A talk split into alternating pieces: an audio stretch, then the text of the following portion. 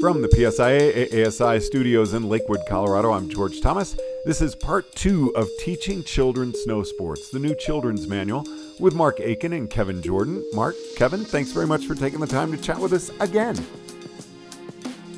Yeah, thanks, George. Thanks for having us. Yeah, it's uh, exciting and an honor to be here with you, George. You know, the feeling is totally mutual. I love chatting with you guys. I can't believe the work that you put into this. And just want to go over a few things about it before we get into part two. But uh, this is a manual that's really going to give you the tools to become a great children's instructor. Uh, and one thing I noticed in, in the write up about teaching children snow sports is that you're really using all types of equipment. There's alpine, cross country, snowboard, and telemark.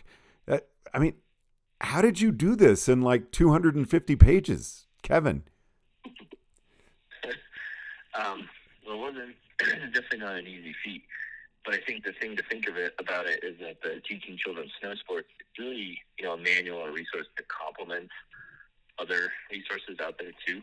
So, uh, for example, like I mainly spend most of my time in the alpine realm. Well, you know, the alpine technical manual plus teaching snow sports plus teaching children snow sports, like that's going to be my kind of go-to, um, you know, references and resources. So what we did is we put a lot of examples and used examples in the manual to help kind of illustrate or bring to life the different disciplines. But what we really realized, and Mark can probably speak about it as well, is every single discipline specific, you know, chapter or uh, kind of subtitle had essentially was saying like the same thing when it came to things like movement analysis. So what we really tried to focus on was uh, you know, just let's just focus on kids. Let's look at the series. Let's ask that question. You know, what makes a really great children's instructor, and then let's give some tools to kind of show the application about how this may work in in real life. And then you can rely on some of the other resources to help fill in a little bit of those gaps, but at the same token, uh, not have to go into you know full on dissertations for each uh, discipline. So, Mark, it almost sounds like Kevin is saying, and correct me if I'm wrong, please, but this is really much more about who you're teaching, the child, rather than what you're sliding on. Yeah, you're right. Um, I think it focuses sort of on like the teaching skills and the people skills. And there is a chapter on technical skills where we do get into some uh, some um, uh, discipline specific stuff, but you know, those other kind of um, issues that come up um, with kids are the same regardless of discipline. The other thing that I would point out, you had the original question was like, how did we do it? And the answer is we didn't do it alone. When we had questions about telemark or cross country or snowboard that weren't exactly our areas of expertise, we brought in others. There were so many other people involved that um, helped us, uh, you know, complete the picture in, in, in those areas. So this is going to be available for members in the very near future, and PSIA has really got a pretty special uh, promotion going on it. The digital version is actually free to PSIA ASI members. Print version is uh, thirty four ninety five, which, considering all the work that's gone into this, that is a deal. Yeah, no, we're um, we're excited for it to, to come out, and uh, you know, one of the things that I'd recommend to all the listeners out there is, you know, like when you get the digital one on your device, or if you if you like to print, you know, better, uh, flip through it and look at that acknowledgement uh, acknowledgments page, mm-hmm. and when you get to that, see how many names are actually in there. There's so many heavy mm-hmm. hitters and passionate people uh, that really helped bring this to life. Um, all Mark and I really did was just kind of organize it a couple times and really really think through like what's really important you know because one of the challenges with manuals is you get passionate people to write so many different things and everybody wants their stuff to be included which is totally true and accurate. And but one of the things you have to make some hard decisions as to well how are you going to represent that or why is that important so we kept coming back to that outcome of you know what makes really great children's instructor, and that helped guide us uh, a bit, and also the the learning connection too really helped to frame it with people skills, teaching skills, technical skills, uh, and then you know really rethink you know how are we evolving children's instruction uh, versus you know the third edition of a of a kid's manual, right? So we really asked the question: Well, what what could be different, or how are we doing things uh, differently? What's going on out there, and and how is that going to help someone who wants to teach kids? Now, Mark, I believe this is really the first children's manual, first edition of the children's manual. Uh, but teaching children snow sports really gets into the learning connection. And how does that apply to teaching kids? Well, I think that the way we approached it, first off, the learning connection was just a great uh, thing to organize this kids manual around. And, you know, the people skills we looked at as like the who, who, you who we're teaching the teaching skills are how you teach them, and the technical skills are what you're teaching them. And uh, and then at every step of the way, we just said, okay, how does this apply to kids?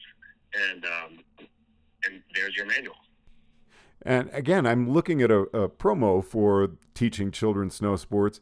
Uh, but you know the the children's alpine teaching handbook, children's ski and snowboard movement guide. Are, these good uh, supplementary materials to have with teaching children snow sports? Yeah, George. I mean, absolutely. It's um, it's one of those things where like all the resources and all the kind of the references is really good to have. There, there is a ton of information. So the, the challenge was how do you make it uh, readable? And how do you make it digestible, um, but also like pique people's interest to, so they could find out more. You know, I think um, you know, I've had some experience with the freestyle manual, and I think one of the things I learned through that process was it's very easy to bring or want to include every single thing in there because it's, it's a manual, it's going to be in print, it's going to stand the test of time for a number of years until we get an opportunity to, to rewrite it, you know, and so I think any of those other, you know, resources um, are definitely uh, awesome to have, but at the same token, I, I know some might be in the works to kind of get uh, revamped as well. And to, to Mark's earlier point, you know, I think a lot of times we in the association are very uh, technical focused. I mean, it's probably easier to write the Alpine manual first versus the teaching snow sports manual. so in the order of how things came out, you know, the teaching snow sports was kind of this culmination of the learning connection and that, you know, really embodied uh, what we do. One of the things that I've always thought is, I wonder if we had written that um, or if Ellen and, and Rob and all the tremendous amount of mm. uh, people who contributed wrote that first, how that would have influenced some of those other resources like an Alpine technical manual, snowboard manual. There's aspects of there of that in there already because the learning connection was coming uh, to fruition. But it's one of those things where, where in, in my opinion, I I, I didn't actually write the teaching snow sports manual, but I would think that was probably a lot harder than writing the Alpine technical manual where it's like, well, here's what your skis do, and this is what you're trying to do, and those kind of things. But with that said, any kind of manual is, is a challenge, and it's hard hard to write. Um, so it's definitely something to uh, to think about and realize there's a whole village, even maybe a city of people that are behind every single resource, like a manual, like a study guide, like a performance guide. And there's all these task force that have so many passionate people, and a lot of them are volunteering their time. They're just they're writing a chapter, they're writing, uh, you know, some guidelines, things like that, and then they're just submitting them. And in the process, information it gets a lot better, gets a lot clearer. And look at the fact this fall we just had some new national standards uh, come out, but in all the disciplines, the learning connection is very much interwoven of hey, we're going to assess you on people skills and teaching skills and technical skills. and that's really what we do. So I think it's it's a cool process and a cool evolution, but I just wanted to throw that out there uh, to really think through how the process got us to where we all are today with PSIA resources. And Mark, I would like to ask you, what makes a great children's instructor? I have never thought of myself as a great children's instructor. I enjoy working with kids, but I also find uh, a lot of times getting a, a group of four year old first timers to be intimidating? Yeah, it's a great question. And um, on the front end of writing the manual, we sort of said, what are we trying to do with the manual? And we decided that when you're done, you should have a good idea of the answer to that question. What makes a great children's instructor? And so we actually went out um, and asked many, many legends and icons of our uh, profession that same question. And like I think that um, you know, obviously, great kids pros have strong people skills which relate to kids. They have strong teaching skills. They know what to teach kids and how to teach them, and strong technical skills. But the true answer is that like great kids instructors take so many different forms. They have so many different styles and approaches. So there are some common threads. And I think that um, you know, like those skills we just talked about, the learning connection model, like knowledge of the CAP model, um, the understanding that learning is a cycle, kids learn through play, like all those uh, common threads are present. But in the end, like all these great kids instructors bring so many unique uh, styles and approaches. It can take a lot of different shapes.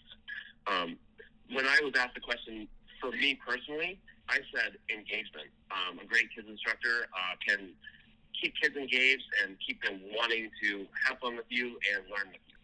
You know, I found as I've aged and uh, I mean, I love teaching. This is just, I think, the greatest job on the planet. But when I'm uh, out supervising in the yard, it it's very easy for me to step in and connect with a child who's maybe not having a a great time in the lesson. They're having some difficulties, and really get them redirected and calmed down. But then I can give them back to the instructor, and it's it's really not my responsibility. yeah, George, I, I totally understand what you mean. I think that's like actually a good good utilization of um, some people. If you think about it, it's more like a team out there sometimes, especially in like the beginner area where um, you know jumping in to help out a kid is is totally totally doable. You know, I think it's like it's kind of locum as well. And uh, the only downside is maybe that kid makes a huge connection with you and then wants to stay with you. So let's do uh, give him back to his or her, you know, pro. They they kind of have that, you know, moment of, well, wait a minute, I was having more fun with you. so um, yeah, you have to be a little careful. But I, I think it's one of those things where it's definitely, you know, you want to.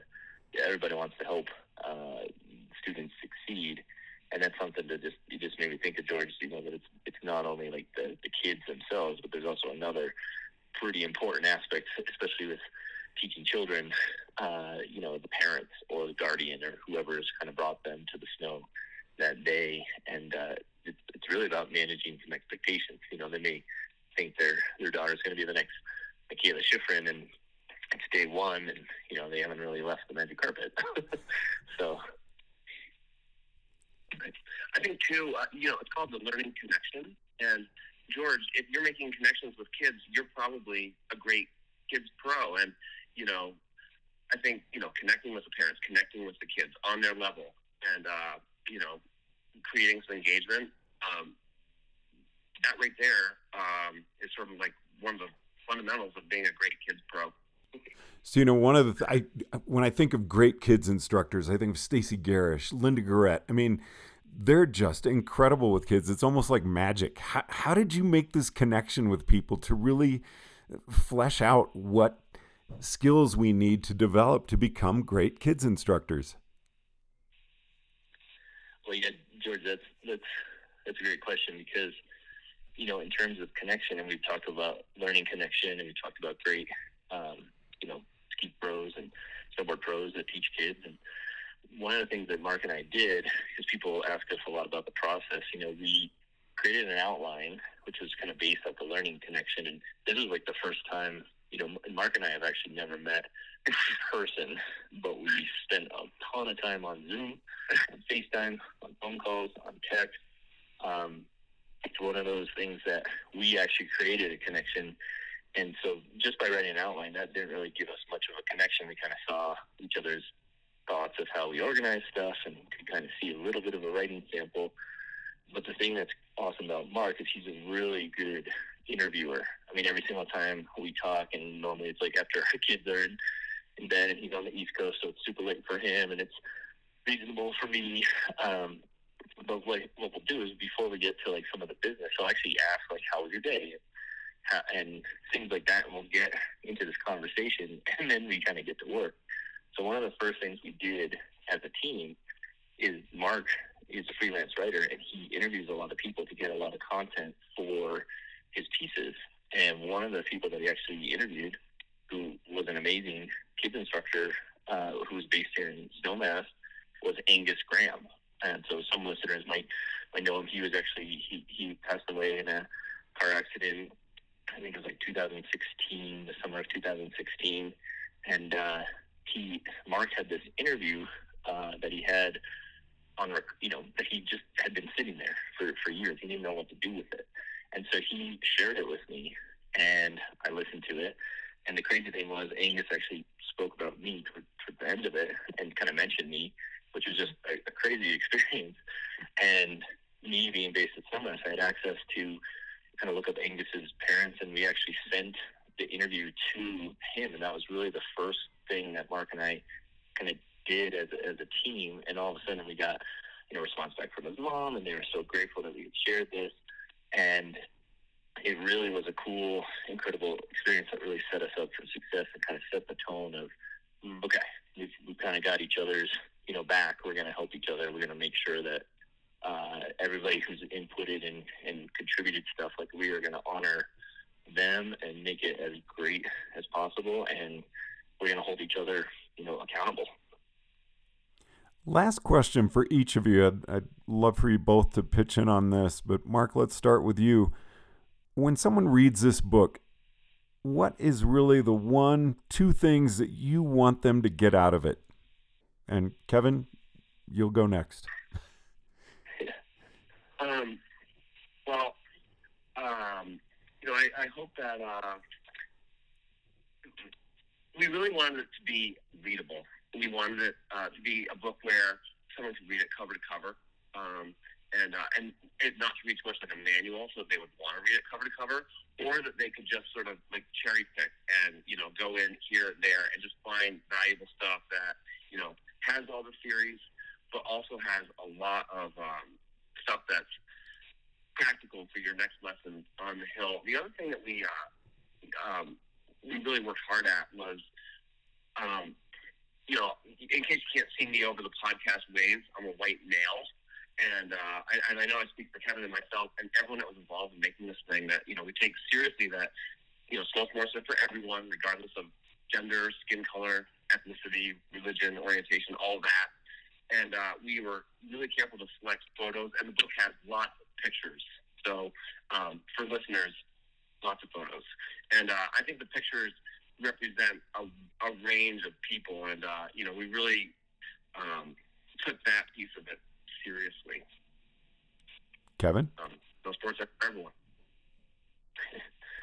yeah, I, I'd agree with Mark. I think the other thing is, you know, um, if you look back in some of the historical, there was some children's manuals that were first and second editions, and as we were in the process, the thing that I really want readers to get out of it is like how is children's instruction evolving? Like how are we questioning? How are we getting better?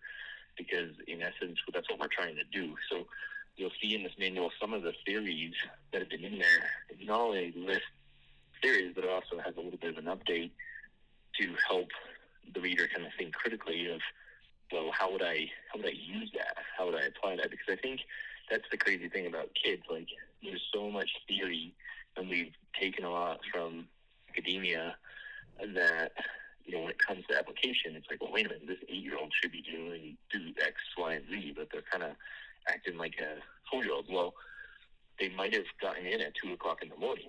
They might have eaten goldfish for breakfast because they didn't have time to go to the store. So, if you think through questions of, you know, what questions can I ask to get more information? What more information do I need? That's really a sign of a, of a great children's instructor is kind of going after some of that stuff. So I, I really hope that they just kind of think critically and also really ask that question of uh, what makes a great children's instructor, what how is children's instruction evolving? How are we pushing it forward? How are we kind of moving the needle? Um, you know, versus doing the same progression that I do for every single five year old. You know what I mean? So, um, yeah, that's, that's kind of our hope. Again, teaching children snow sports going to be available on digital, which will be free to the membership. Also going to be available on print, thirty-four ninety-five.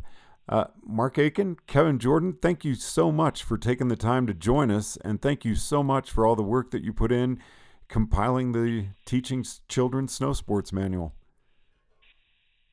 Yeah, thanks, George.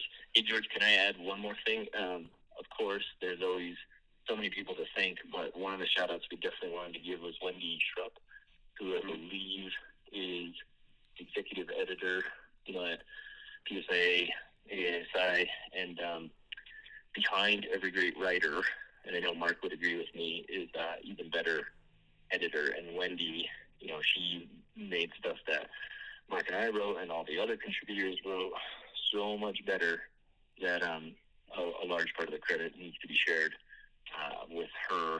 And there are also some video aspects just trying to bring the content to life. And Vinny, or Vinny Ergo, has been uh, pretty much a genius when it comes to making some of these videos. Um, so we just wanted to make sure we got we got those in there. Great points, Kevin. Uh, the manual just wouldn't be the manual without their efforts for sure. So yeah, thanks for mentioning them, and thanks for having us, George. Mark Aiken, Kevin Jordan, thank you very much for taking the time to chat with us on First Chair. From the PSIA ASI studios in Lakewood, Colorado, I'm George Thomas.